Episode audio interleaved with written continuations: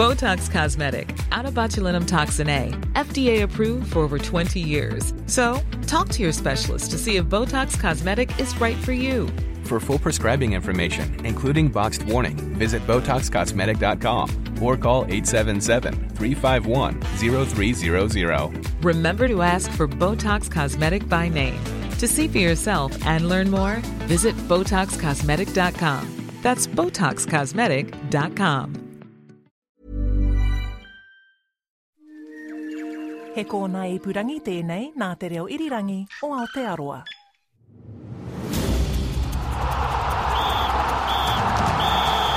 And we're into extra time. Welcome to RNZ's Extra Time. I'm Barry Guy.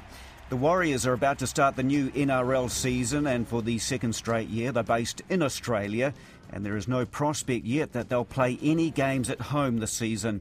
Trying to get away are the Black Caps for the Tour of England, which includes the Test Championship final, while some of the players are also keen to play next month's IPL. They've just knocked over Australia and are about to take on Bangladesh, while the White Ferns will face Australia later this month, having disappointed in their series against England. It seems the biggest challenge now is will the Black Caps be able to get moved up the COVID 19 vaccine batting order? Today I'm joined by former Warriors and Kiwis coach Frank Endacott, former international cricketer and Auckland City Councillor Peter McGlashan, and RNZ columnist Hamish Bidwell. The Warriors finished 10th in the pandemic hit 2020 season. Not bad after they had to move to Australia and also bring in some loan players to cover for injuries. Coach Stephen Kearney was sacked and Todd Payten became interim coach. Nathan Brown is now in charge and the club has brought in a number of player reinforcements. Hello, Frank. Uh, they've been through this situation before being based in Australia. Will that make it easier or harder for the Warriors this year? No, I think it's going to be easier for them. Uh, it's going to give them a bit of solidarity in, in one place at the the one time. Their families are over there with them, and um, I, I think they'll be coming. They'll become a better unit because of it. And uh, they've got good training conditions, and uh, they'll get used to that. And I think, as I say, will make them a better team. The uh, other teams last year, there was a lot of sympathy for the Warriors and what they went through. Uh, I'm assuming that uh, sympathy perhaps isn't going to last too long this year. No, it won't. Uh, they would have forgot that already. And of course, you know, other teams they had to go through it also. You look at Melbourne Storm; they had to go through the same. Um, but uh, look where they ended up. So it can be done. Um, it's like being on tour. When you go on tour with the Warriors or the Kiwis, you always become a closer unit the longer you're, you're to, away together. So I'm picking this is actually um, going to bring them closer together. Yeah, you obviously have connections and, you know, talk to, to people within the rugby league community. Do you think you know, it, it really did play a part in how they performed last year? Um, yeah, I, I think what what's happened. I think the recruitment's been a lot better. Um, you know, you look at the players I've recruited. The, Nathan Brown's got a certain plan in mind, and I think if you look at the recruitment, um, he's gone for some big forwards there in the pack. Uh, and you look at the naming of this team against the Titans, where he's got four forwards on the bench. Um, there's no secret how he's going to play the game. So um, I think uh, I'm a lot more optimistic this year than I have in, in previous years. To be honest, I think they've got the ingredients to be up there in the eight. I wouldn't suggest they'll be in the grand final. I'd love to see them there, um, but I can see them around that seven, eight position at the end of the year. A lot of Maori and Pacifica players involved in the Warriors. Of course, their family's very special to them. So, um, you know, I suppose just even having some immediate family there, or just one or two, is going to be a, a big help. Oh, without a doubt. I, that was the problem last year. Um, you know, they they missed their uh, families big time, and uh, as we know, four of them went home uh, because of it. Um, but you know, they ended up doing a good job. Um, I thought Todd, Todd Payten did a, a wonderful job with them near the the end of the year, and they come home and finish in tenth place. So they're not far away. And uh, as I say, I think they're a lot better unit this year. I looked through their lineup, and uh, they got some very good players there.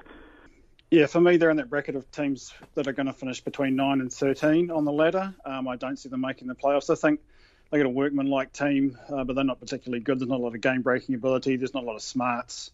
Um, a lot depends on the back three one of whom, Tuivasa-Sheck, is leaving, as we know. So it'll be interesting to see how he goes this year. Um, one of the things they have in their favour is Phil Gould. Phil Gould's got that consultancy role with the Warriors, and his value to the Warriors and New Zealand Rugby League will develop as time goes on. He's able to develop commercial opportunities here in New Zealand and uh, better pathways for to retain youth, uh, stop them going for Australian clubs or stop them going to rugby. He'd be fantastic in that role. In the meantime, with COVID, he's been restricted to just dealing with the team itself in Australia, and he'll be a great asset to them.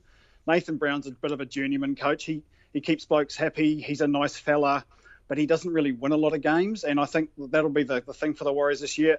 I think fans will, as they did last year, will um, give them the benefit of the doubt if there's a demonstrable effort, if there's consistency of performances, not necessarily winning, but consistently performing. And if no one complains about their situation, that endeared them to fans across the competition really last year because they got on with it. Um, guys did go home, but we understood their circumstances. But the rest of them that remained were really positive about it. And the one thing I would like to see happen uh, down the line is the NRL compensate the Warriors for these two years. Um, they've missed out on a huge number of commercial opportunities by being based in Australia, by having no home games. So things need to be done to make sure the Warriors don't miss out because you know it's a hellishly expensive enterprise um, running a rugby league club, especially when you're running it away from home without revenue, without sponsors being able to participate. So the NRL need to look after them in that regard down the line. I think they're good enough to make the eight, just uh, scrape in, as I said before, seven or eight. Uh, in fact, I think this game on Saturday against the Titans is going to determine who, who gets that sort of final position in the eight. Yeah, I understand what he's saying about the smarts and the speed, and, and the one thing that can hurt the Warriors is speed. Um, we haven't got too much. When you look at our team, I think the two players that are a threat to the opposition is, the, uh, of course, the fullback Roger Tuivasa-Sheck, and I thought Cody Nikorima showed real um, form last year in breaking a line. I think they're the, really the only two players that can actually cause the uh, opposition defence problems. Uh, I think Euan Aiken could be an okay pickup at centre. Like he's got a little bit about him. They haven't had a lot of strike at centre, as you know, Frank. So that, that could offer them something. He'd be one that I'd for. Next, that was the next thing I was going to say. Sorry. um, I, have always seen the centres as, as possibly our biggest weak, weakness over the last couple of decades. Um, Euan Aiken is, is, is no mate. He's a he's not a huge player, but he's very, very strong, powerful. He can score tries. Um, but you know, we need to get clean ball to him and give him a bit of space. But uh, he, he's a, he is a good signing. I really like him. And if I could just touch on maybe uh, something Hamish said about the coach, you know, I, I know Nathan Brown pretty well, and I know he hasn't coached a lot in the NRL, and I take that on board. But I, he did well in England at St Helens, um, uh, very well but they're a good side. So he's got a lot to prove as a coach also, but I think he's got the makeup uh, to really get on with these guys and um, and get the best uh, best out of them. He's got a tough streak in him um, that they'll uh, they'll see over the course of the year, uh, but he knows how to get on and get the best out of them too. And um, you know, I wish him all the luck. He did do well at St Helens, but at Newcastle obviously had a tough job trying to rebuild a club from nothing, and, and they went seasons where they could hardly win a game. And when he finally did assemble a squad, some of those better players, guys like Ponga and Pearce, they kind of bailed out on him, and he was shown the door. They they they they played up off the field. They stopped. They lost respect for his coaching and his methods, and he, he was shown the door. And so that that's a bit of a knock on Nathan. I think if that hadn't have happened, yes, I'd be a bit more positive about him. But but he seemed to lose the playing group in, in Newcastle, and that's a potential issue. How do you think you'll go with Gulden as here? Would that bother you as a coach, having someone with that much experience and that much smarts? Would you see it as a valuable tool? Would you find it a nuisance? How will that relationship go, do you reckon? To have Phil Gould over your shoulders is um, yeah, it can be a little bit daunting, to be honest. Uh, I think that Nathan will get on well with uh, with Gus Gould. Um, but you've only got to look at what's happened with Gus and um, you know coaches at Penrith over the last couple of uh, yes. years, and and you know coaches don't like to have someone that's been an ex-coach breathing down their putting pressure or breathing down their neck and putting pressure on them. But you know Gus is here to do another job. Um, let's just you know assist the coach, um, mentor him, uh, but you know let him make the decisions. You mentioned you'd like to see a year under their belt, but I've already heard um, Cameron George say that the, you know they're facing financial strife this year. Already, they're going to be uh, quite a bit in debt. Uh, Peter McGlashan, I mean, this is Auckland's team. You know, I don't know what sort of uh, hope there is uh, up there, but I mean, by the end of 2021, if the Warriors aren't winning and they've got this big financial hole that they've found themselves in as well, I mean, it doesn't look too good.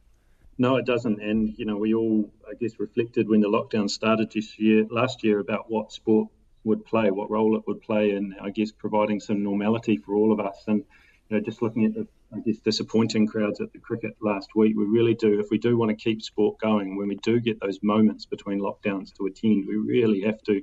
Uh, it's a shifting minefield with the different um, television mediums and the way that people receive their information and their broadcasts. So it's critical if the fans want these sports to stay alive that they, they find as many ways as possible to support them. I was on the board of Baseball New Zealand when the Tuatara sort of started to find out that the Australian Baseball League wasn't going to be able to accommodate an Auckland-based team, and you know it does make it pretty tough because it, it's not just about the players on the field. You know, there's there's lots of admin staff and others that are, have um, livelihoods supported by this professional sport. Do you think the fan base may be waning because of the lack of seeing their, their team in action? I think the where the the the, um, the fear where the fans you know come and go a little bit. There's the Warriors will always have a die-hard fan base, um, yeah, just because of the history and the ups and downs and the people that are you know um, Warrior fans through and through. And I guess you know in a competitive market, traditionally that would have been a problem. But if there's limited stuff on, people will watch anything.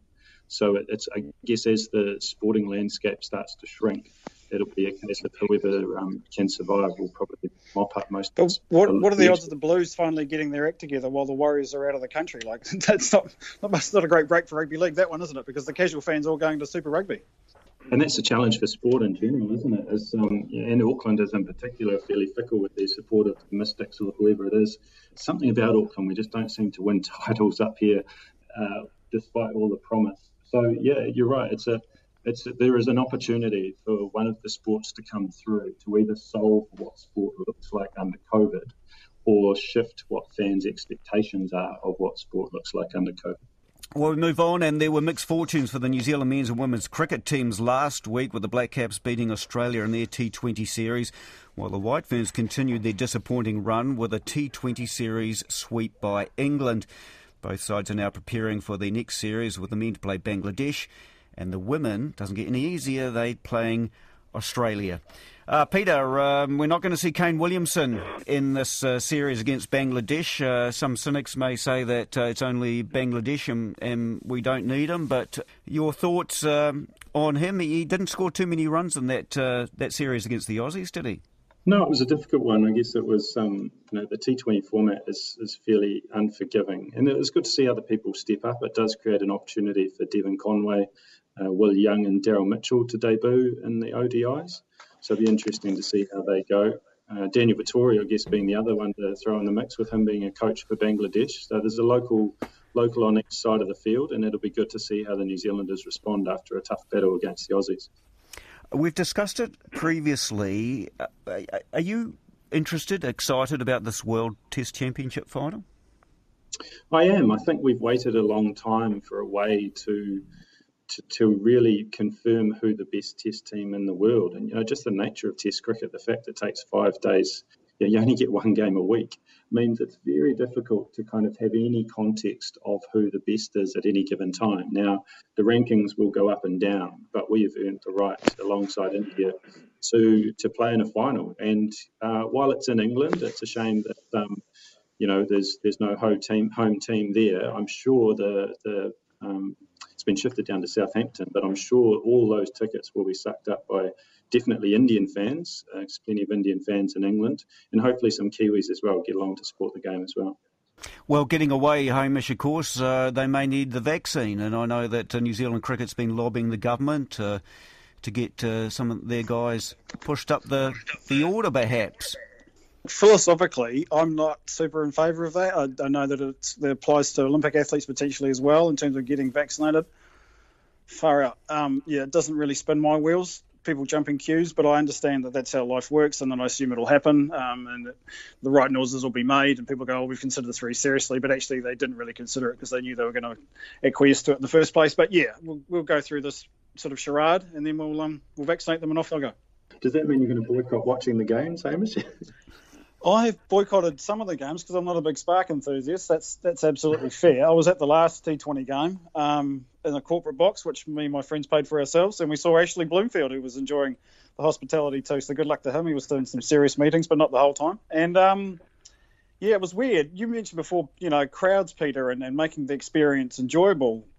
And they swept, they flipped things over, as you know, on Sunday with the men playing first and the women later. Well by halfway through the women's game, they were trying to get us out of the box and, and off home. And we'd been sold an hour after stumps was, was, was, was farewell time, but I didn't I didn't appreciate that a lot. And there weren't that many people there, and I thought they would have made more of an effort to um, you know uh, appreciate our custom. Wow.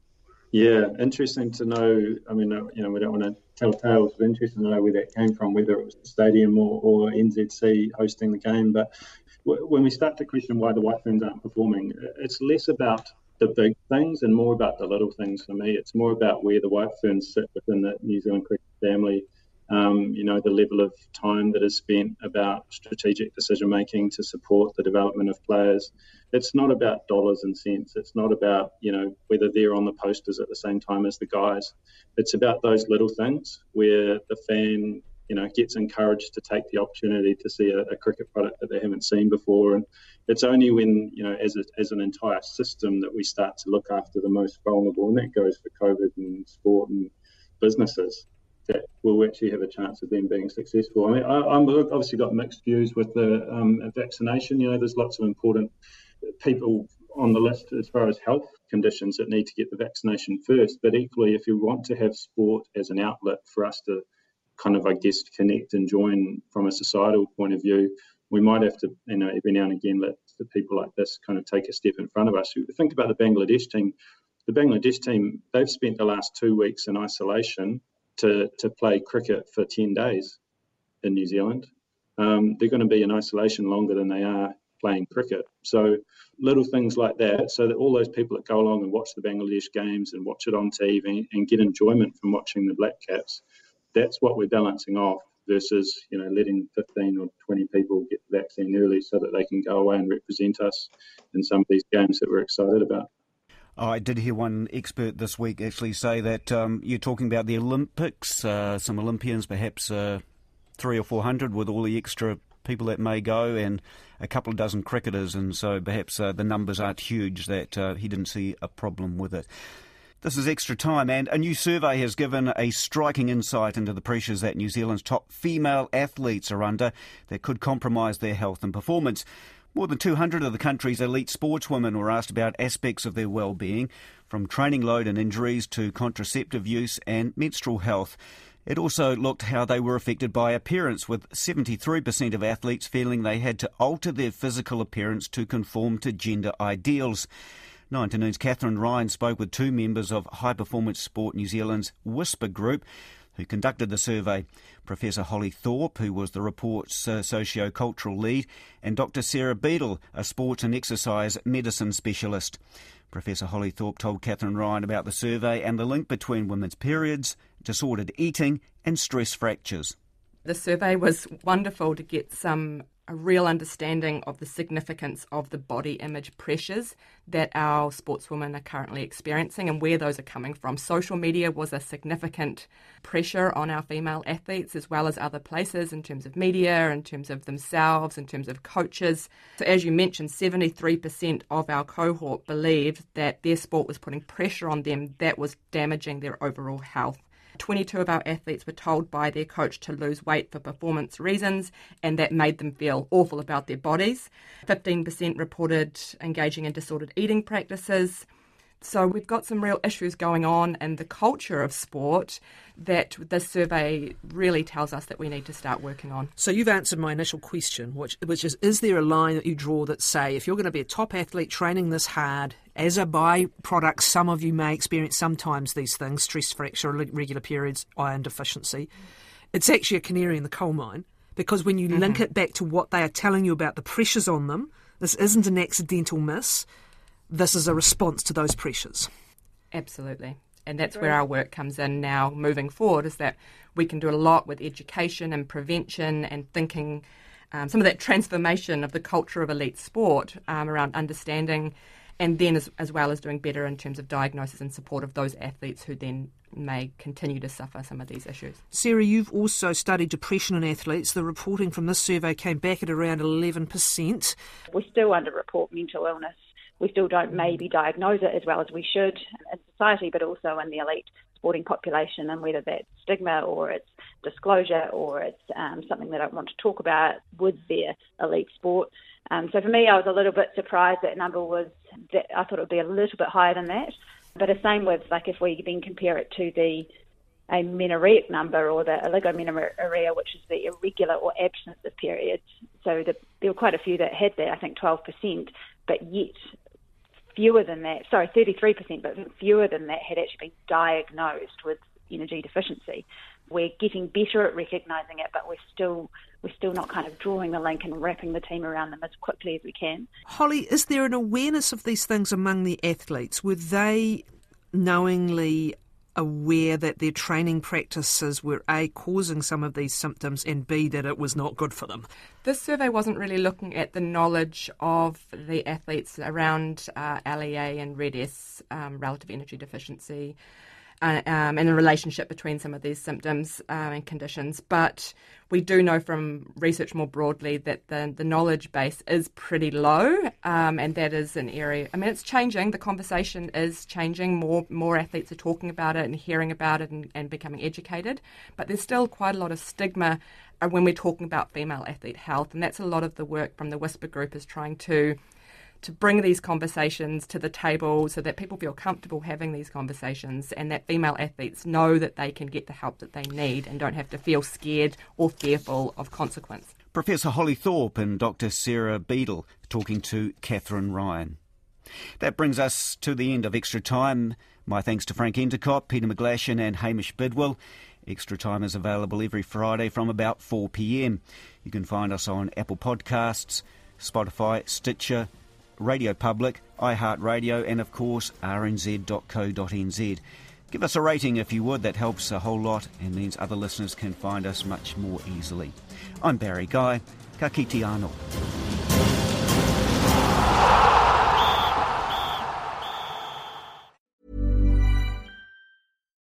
Botox Cosmetic, out of botulinum toxin A, FDA approved for over 20 years. So, talk to your specialist to see if Botox Cosmetic is right for you. For full prescribing information, including boxed warning, visit BotoxCosmetic.com or call 877-351-0300. Remember to ask for Botox Cosmetic by name. To see for yourself and learn more, visit BotoxCosmetic.com. That's BotoxCosmetic.com.